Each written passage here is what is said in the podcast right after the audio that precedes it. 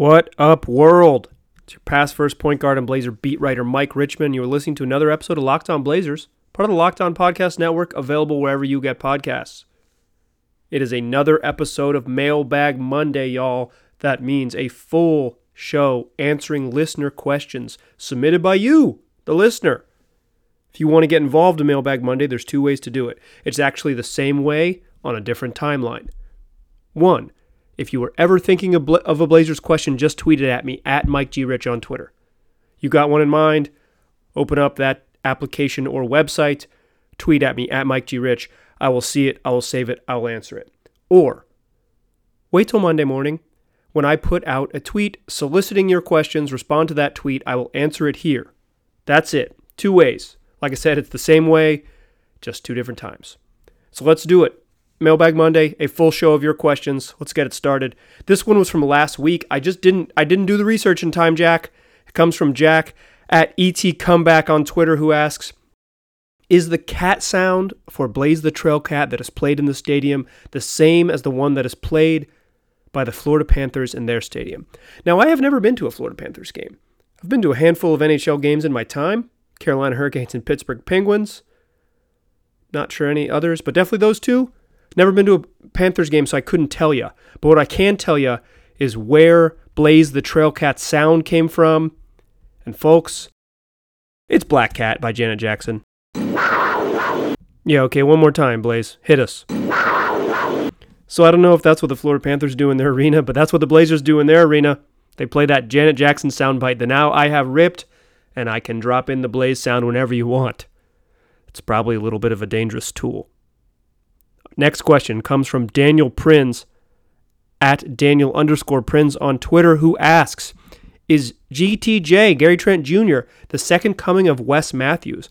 I'm going to assume for this question that you meant Wes Matthews Jr., someone who used to be proud to be a junior and only a Wesley, who became a Wes Matthews later in his life as he accepted being called the same name as his father.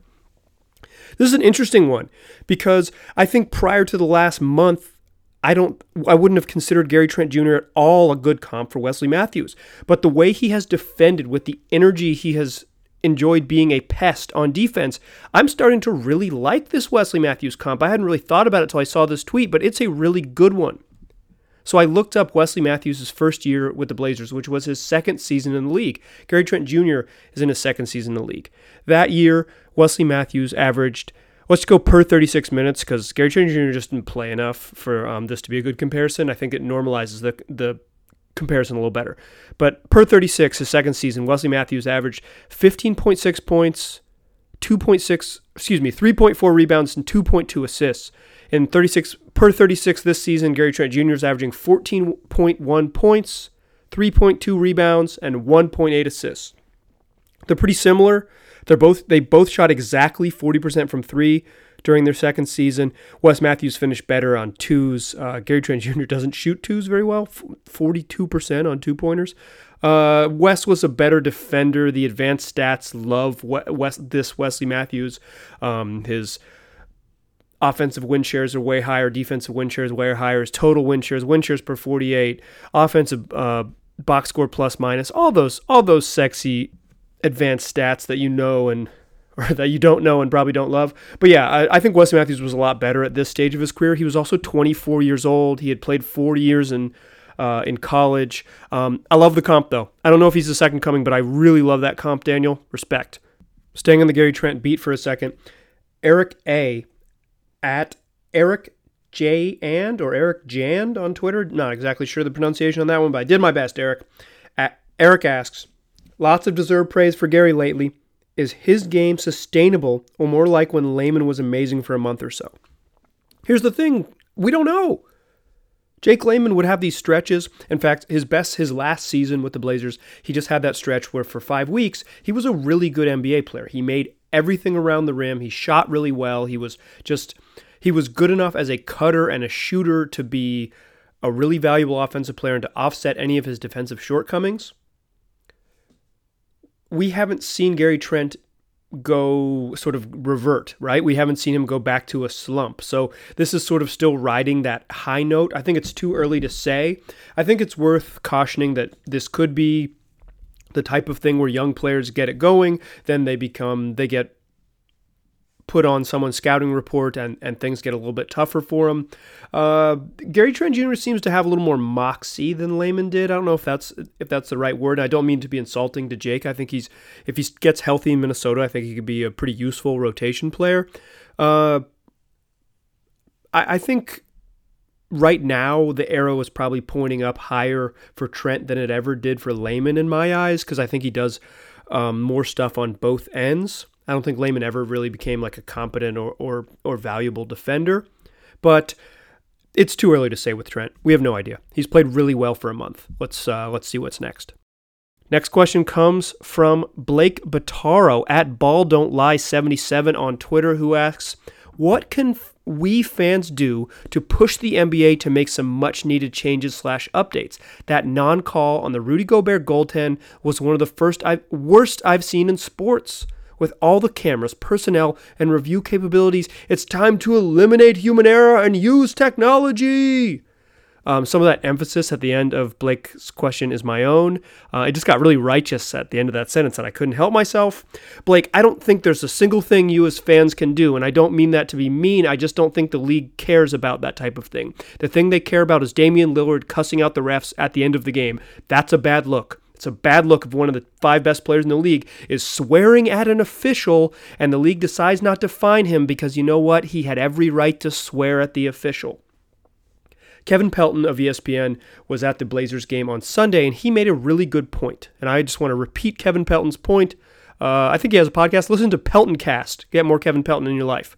Um, he said that when the league has these problems, when Rudy Gobert clearly goaltends and uh, there's no way to trigger the review, that the league decides to do a lot of like piecemeal changes. Let's give a, a coach's challenge. Let's uh, you were allowed to review goaltends first back in 2012 when LaMarcus Aldridge got um, called for a goaltend that just wasn't the case. You know, they, they put these piecemeal things in. Here's a solution here, here's a solution here. And what Pelton says, and what I agree with, is that you just have to tear it down and holistically start over from the beginning. I think he agrees with you, Blake, and I think that's his point, is that instead of making this change and updates, that we need to tear down the review and the replay process and start wholly from the beginning to improve the way we call and think about games because right now it is broken. All right, this next question comes from Ken Libby at Ken M. Libby on Twitter, who asks Would Dragan Bender look good in a Blazers uniform? First of all, Everybody looks good in a Blazers uniform because they have the best uniforms in the league this season. They kind of went into a little rough patch where they had bad uniforms for a second. Pretty rare in the history of this franchise to have bad uniforms, but they've bounced back. They've got a great slate. All four of their uniforms are good. I enjoy them. Dragan Bender would look good in that throwback cream. He'd look good in the vertical Blazers. He'd look good in either of the standard jerseys. He would. Uh, Dragan would be killing it. But I don't think you're talking about sartorial choices. I think it's more basketball stuff. Um, I, I like Dragan, and when he was coming out of the draft, uh, I'm glad I didn't have a podcast then because I thought he was going to be the truth. I thought he was going to be a star. Uh, maybe I should have dialed that back when he became a Sun, but I was a believer. I was a big Dragan believer. Um, I thought he was going to be Kristaps before Kristaps, but he's not that. I don't know if he's an NBA player. Uh, reports out of Milwaukee was that he worked his ass off and was ready to go. He was just on too good of a team to be a contributor. Uh, I think he's an interesting choice considering what the Blazers have to work with now. I think he could probably earn playing time over Wenyen Gabriel, but um, I'm not a believer that he really moves the needle this season. And if considering where they are, I think would make more sense for them to sign an uh, like a rental adult, like a, a true veteran who has a proven track record in the league who might be on the buyout market, as opposed to Dragan Bender. For those of you who don't know, he was released by the Milwaukee Bucks when they chose to sign Marvin Williams, go Tar Heels. Yeah, Dragan Bender is um it's an interesting choice, Ken, but uh, he's not my choice. Okay, this next question comes from Joseph at Man Joseph on Twitter, who asks. Do you see a scenario where Carmelo will be asked to cede his starting spot to Gary Trent Jr., and if so, will he abide? Uh, I, I don't think that's very likely. I mean, just like to be uh, pedantic, Joseph, Gary Trent Jr. doesn't play four. So if he were to take someone's starting spot, he would take Ariza's and then maybe Ariza would, and then Melo would be ceding his spot to Ariza. But this isn't about pedantry. I think this is more about um, whether Melo would, in some ways, this is more about whether Melo would allow someone to become a starter. I don't think that's part of the deal. I don't think I think the reason Melo wasn't in the league for 10 months is because he wanted to start. He wanted a, a place where he could play big minutes, start and be part of the plan every night and not be a backup center like he was a little bit in in Houston. So I think Gary Trent Jr. has earned more playing time. Uh, maybe that comes at Melo's expense, but I also think that Carmelo Anthony is going to want to start in the NBA until he's not in the NBA anymore. Okay, Next question comes from Amy Hall at Accounting Rocks on Twitter, who asks The week after the All Star games looks like it should be some great games against other teams fighting for the eighth seed spot. Which ones are you most excited for? Uh, I think maybe there's a typo in this question. It happens. Twitter doesn't have an edit button. The this week leading into the All Star break, there's two games against Western Conference teams uh, battling for the last spot in the playoffs. And then when the Blazers come out of the break, they do play New Orleans one more time. They play at at New Orleans, at Memphis before the break, and then they come out and play New Orleans, and then they play, have a, a, slew of East Coast opponents: Detroit, Boston, Indiana, Atlanta, Orlando, Washington, uh, before um, they get back to their West Coast slate. So, who am I more excited for? Well, I'm really excited to see them play Zion Williamson for the first time. Go Tar Heels still, but uh, Zion is an incredible talent. Um, I wish we'd got a, gotten a full season of him. Uh, I'm excited to see him come to, to Portland after the All Star break for sure. So that's probably the game I'm most personally excited for, just to see him in person. But the more interesting game to me is at Memphis. It's the second night of a back to back. It's the final game before All Star break. It's kind of a classic game where good teams would say, yeah, screw it. We're, we're out. Like we are tired and we are looking at a 10 day break and we don't want to we don't want to do this. We have a week off. But the Blazers aren't that, and Memphis isn't that either. So both those teams are going to take that very seriously. And if the Blazers were to lose, they'd be dropping I mean, if they lose to New Orleans the night before, they could drop as many as four games behind Memphis going into the break. That would be that would be a really big deal. Uh, Memphis has also become one of my league pass teams this year. Love watching them. Uh, Ja Morant is just he's he's worth watching. Uh, if you're a league pass customer, watch it. It's fun. So I guess Memphis is the answer, but also New Orleans. I'm excited for all the games, Amy. I like the NBA. Okay, Next question from Logan Gillis, who asks Which of the players on the roster aged 21 or younger has the best chance of making an all star team during their career? So, this is depending on what you mean by roster, it's either three dudes or five dudes. Nassir Little is 19, Anthony Simons is 20, Gary Trent Jr. is 21, Wenyen Gabriel, Caleb Swanigan, Zach Collins all just turned 22. But if you want to include the two way guys, Moses Brown is still 20, Jaylen Hoard is still 20. Um, there's no need to include them, though, because neither of those dudes are in the running for an all star game. I, I, I don't see Nassir Little as a star. I, I think his skill set screams hustle player more to me. So I really think it's between Simons and Trent. Obviously, before the season, the Blazers were basically touting Simons for the All Star game. Uh, he was the best player that um, Neil Olshey had ever drafted, right? And he's not even the best player on the Blazers from his draft class. I mean, maybe he is. But uh, Trent Jr. right now looks like the best basketball player. Uh, he doesn't really dribble, which um, makes it harder for him to become an all-star. Simons does more like all-starry stuff, but he's also way worse at basketball. Like right now, today, he's way worse at basketball. So if I had to handicap it, I'm I would still bet Simons because I feel like he has the highest chance of being a star, but he's certainly the worst of the two options now.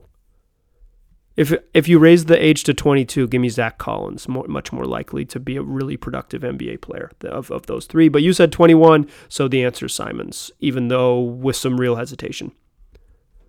All right, in the second segment, coming back, answering more of your questions, doing what we do here on Mailbag Monday. But before we get there, let's talk about advertising on this podcast.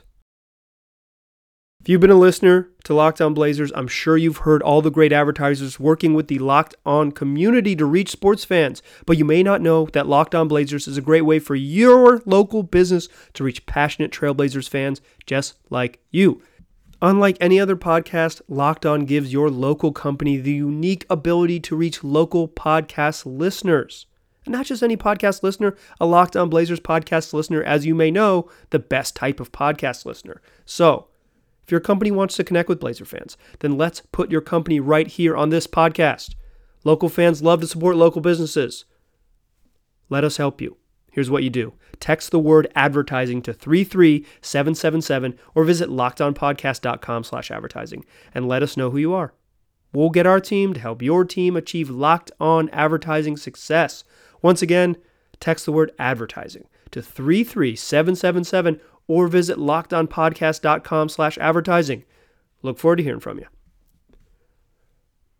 All right, still Mailbag Monday, still rolling along.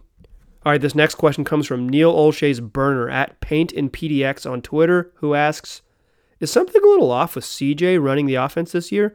To me, lately, things are just sort of limping along when he's the facilitator. Am I wrong to think they need him to do more?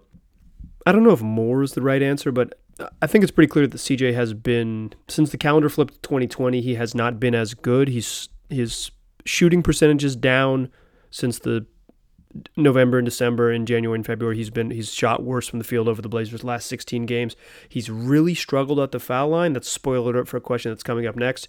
But he's he's he's still making his threes, but basically his mid-range touch has really escaped him over the last little bit. Maybe some of that is is residuals from the ankle injury, but I also just think he hasn't been as sharp. When Dame has been electric, CJ has been slightly below his normal average. He doesn't do a lot of other stuff. Like he, he's he's his passing numbers, like assist numbers, are up from last year, but he's not a he's not like a high level facilitator. When you watch him, you don't feel like he's racking up assists or setting guys up. It's just not what he does. In a lot of ways, it's not what they ask him to do in the second unit. Uh, they just need him and Melo to cook and score because no one else can score. So I'm I'm not going to be critical of him in that way. But yeah, I think he's been. Um, I don't think he's been very good the last two three weeks maybe five weeks. Uh, he's he hasn't been bad. He just hasn't been himself, and the Blazers need him to be an absolute ace if they're going to get where they need to go. All right, next question comes from Larry at TBPup22 on Twitter, who asks, why has CJ's free throw percentage dropped so much this season and plummeted in 2020? Yeah, so he's he's down to 74% on the year and 54% in January, he being CJ, not Larry. I imagine Larry also makes about half his free throws, maybe slightly more. Larry, if you're like a 90% free throw shooter, you can tweet at me and tell me I'm wrong, but um in any case, like why has CJ started missing free throws? I don't know. And free throws is such a hard thing to ask guys about like hey dog, you one year you were the best free throw shooter in the NBA. Do you suck at it because you're not focusing? Why aren't you focusing? What's wrong? Um, it's a sen- it's always really sensitive. Bad free throw shooters, it's hard to ask them about. It was always hard to talk to Ed Davis, who was a bad free throw shooter, Mason Plumlee, who was a bad free throw shooter, about being a bad free throw shooter. Um, it's just a sensitive thing. Uh, so I don't have an answer for you, and trying to pry it out of CJ, someone who is uh, can be a difficult interview, is not easy, but I, I, Larry, I think it's a very important thing you bring up because it is glaring how bad he's been at the free throw line. CJ doesn't get there very often, so to not cash in, to shoot 55% from the free throw line over his last 16 games is brutal.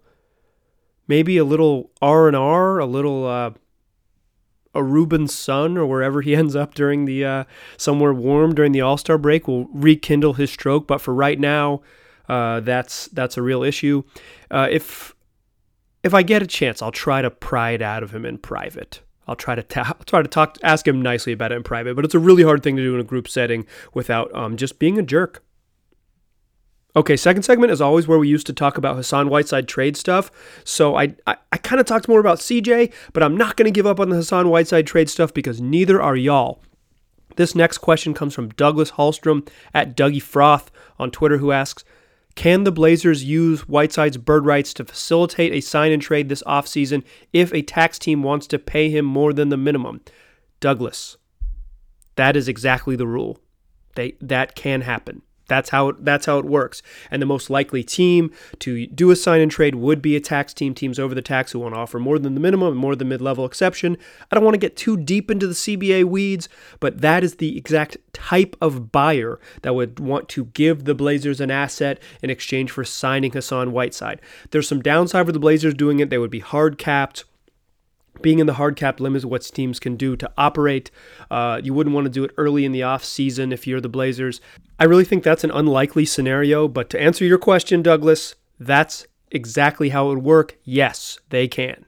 Next question comes from Jeremy at Maui Blazers, who asks Does trading Skal, that's Skal for the unfamiliar, does trading Skal signal a possible willingness to keep Hassan Whiteside for next year to complement Nurk? Or is Hassan unwilling or unable to be a complement? I love the phrasing of this question, Jeremy. Unwilling or unable. I think that is the most curious part about Hassan Whiteside. And I will say this unwilling or unable is hard for me to answer. He, is, he hasn't been put in that situation this year just because of the Blazers roster. Basically, the first two games he didn't play at crunch time and they chose Zach Collins over him. And then by the crunch time of game three, Zach Collins was done for the season or done for most of the season, 75 games.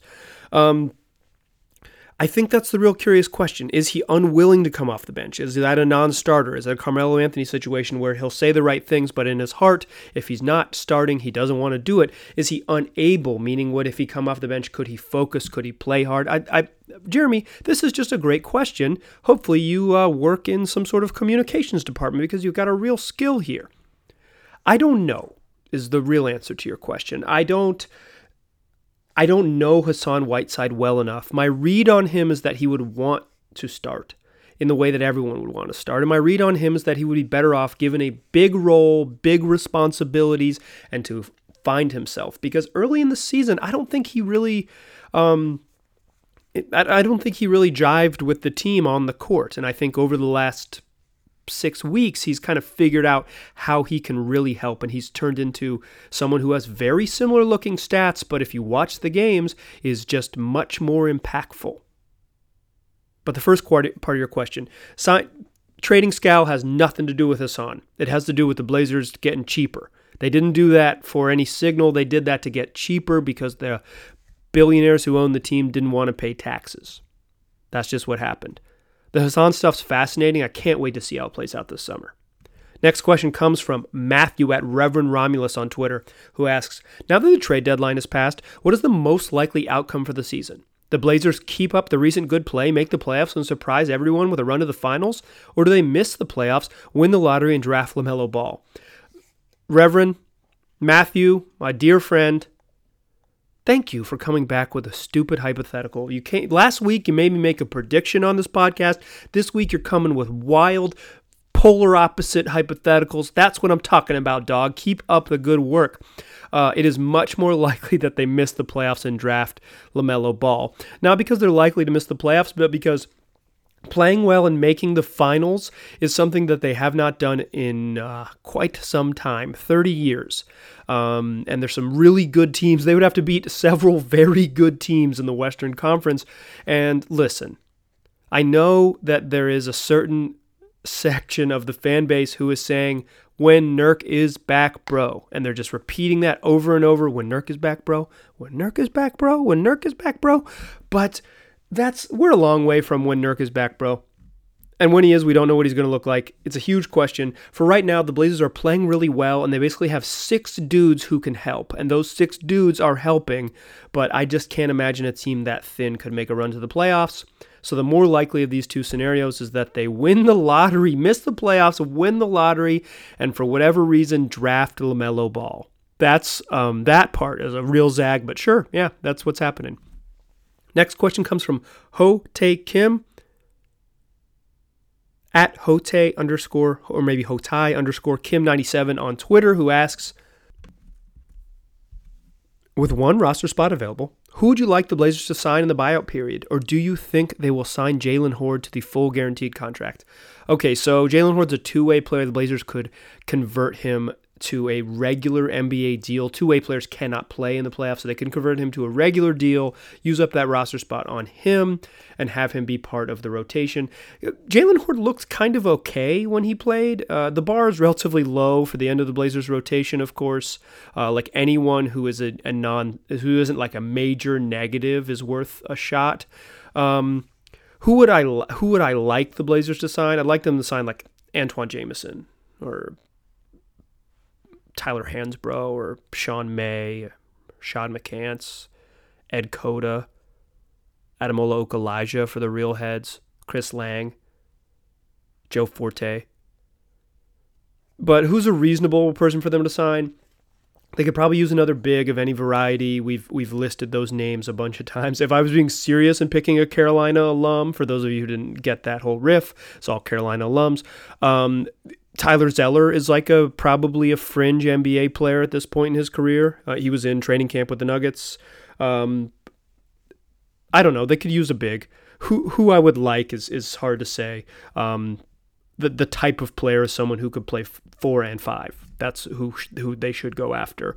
Uh, they seem to have the wing rotation not down, but at least they have they don't want to take away minutes from Gary Trent Jr. and Trevor Ariza at this point. Um, they're not going to take too many minutes away from Carmelo. So someone who can play as Melo's backup and Hassan's backup and fill in for either of them interchangeably is your best bet. Um, it'd be interesting to see if they do sign Jaylen Hoard. Uh, I think he's certainly an option. The team always seems to be more comfortable with guys that have been in house and who they give money to first. Jaylen Hoard fits that quality. That's a Neil move. Is if if he paid you first, he's going to pay you last. So uh, I think Hoard is a real option. I I would say if I had to if I had to bet on this one, I would say they're more likely to guarantee Hoard than sign someone outside the realm. But if the right type of veteran who wants to be on sort of a mid a middling team chasing a playoff spot agrees to come to Portland, that's who the, that's also another option. I just think that the buyout market doesn't um, often lend itself to teams of the Blazers' current caliber. All right, third segment, close out the show. More of your questions. All right, still Mailbag Monday, still past first point guard. You're still listening to Locked On Blazers, and I am still Mike Richman.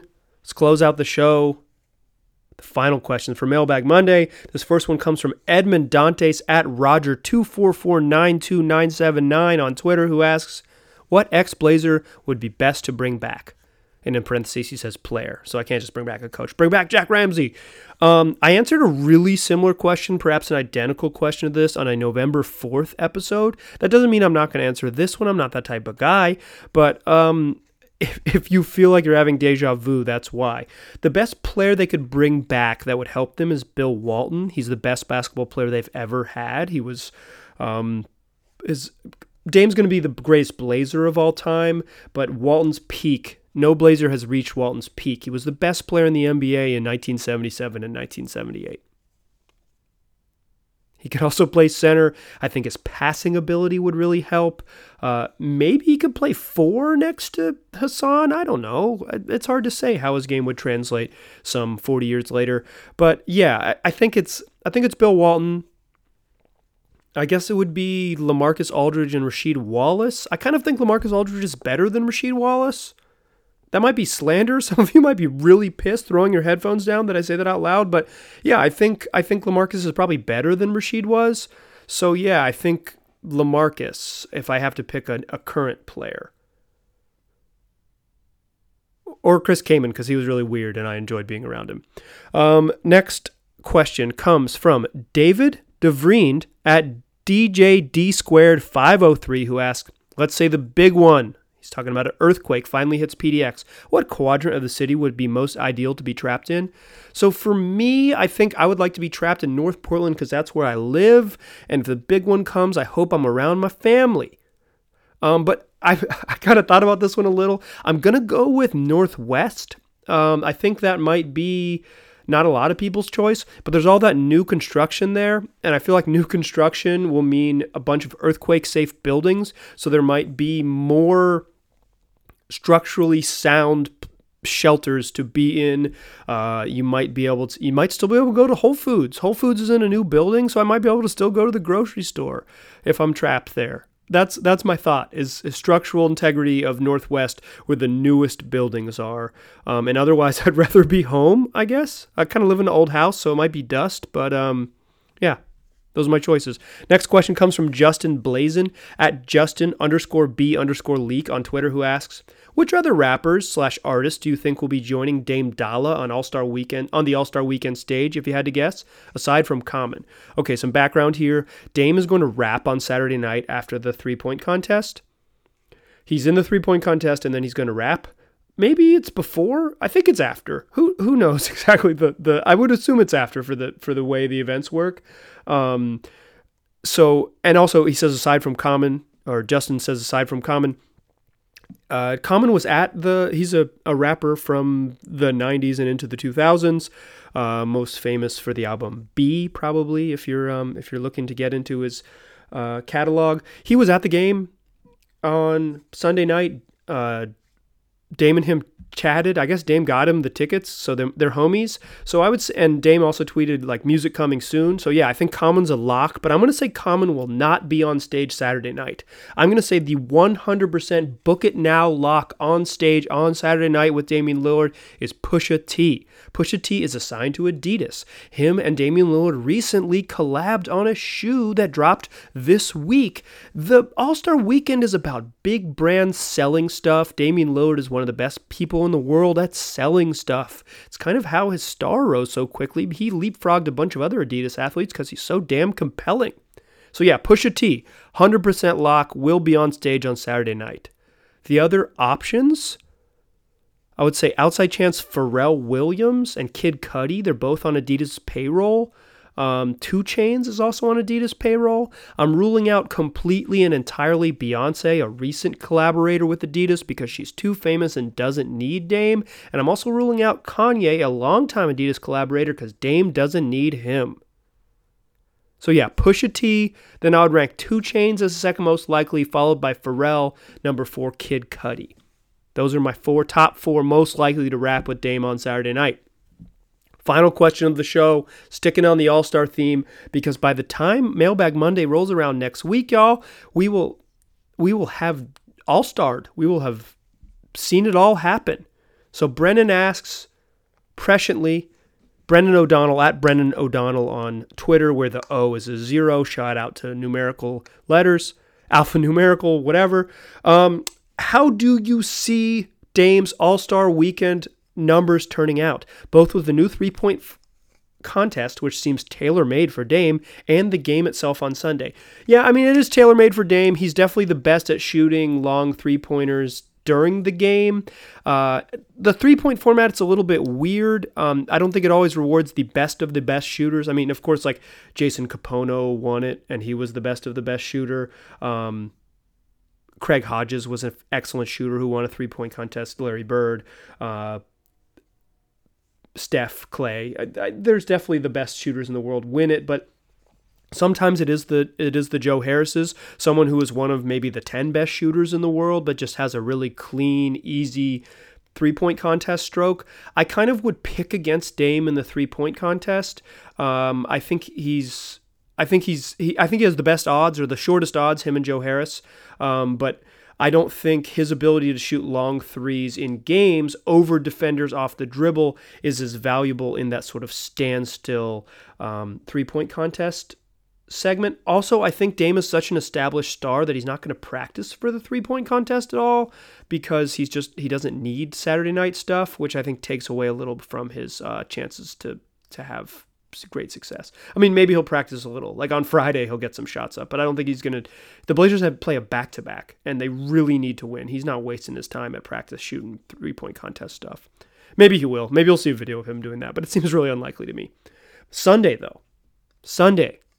I think Damian Lode is going to be the hipster pick for All Star MVP, and I like his odds. He took and before I come crashing in with this stat, let me give credit where it's due. Blazers PR ace Jacob Gifford pointed out to me that Damian Lillard took 17 three pointers in the All Star game last year. If Dame gets up 17 threes, I really like his chances of winning MVP. That might sound wild. Um, obviously, LeBron James is going to show out this year for sure. People think he's going to sort of play, pay tribute to Kobe Bryant by going nuts in the All Star game. Well, um, Damian Lillard certainly paid tribute to Kobe Bryant in LA a few weeks ago by playing incredibly hard. Um, I think it would be. I was been talking about Dame's branding. Uh, there is there is some importance to the All Star game to winning MVP. No one cares if you play okay. Okay doesn't matter. If you play bad, it doesn't really matter. But if you go, if you're going to go for it, it matters. Winning that All Star MVP matters. That hardware matters. I think it would matter a little bit to Dame to get on that stage with the best players in the NBA and be the best player. Outside chance Giannis wins it too because he's just bowling over the league this year. He's going to be the unanimous MVP and he's somehow underrated. But I really like Dame's chances on Sunday. I'm not um, I'm not as bullish on what he's going to do on Saturday night.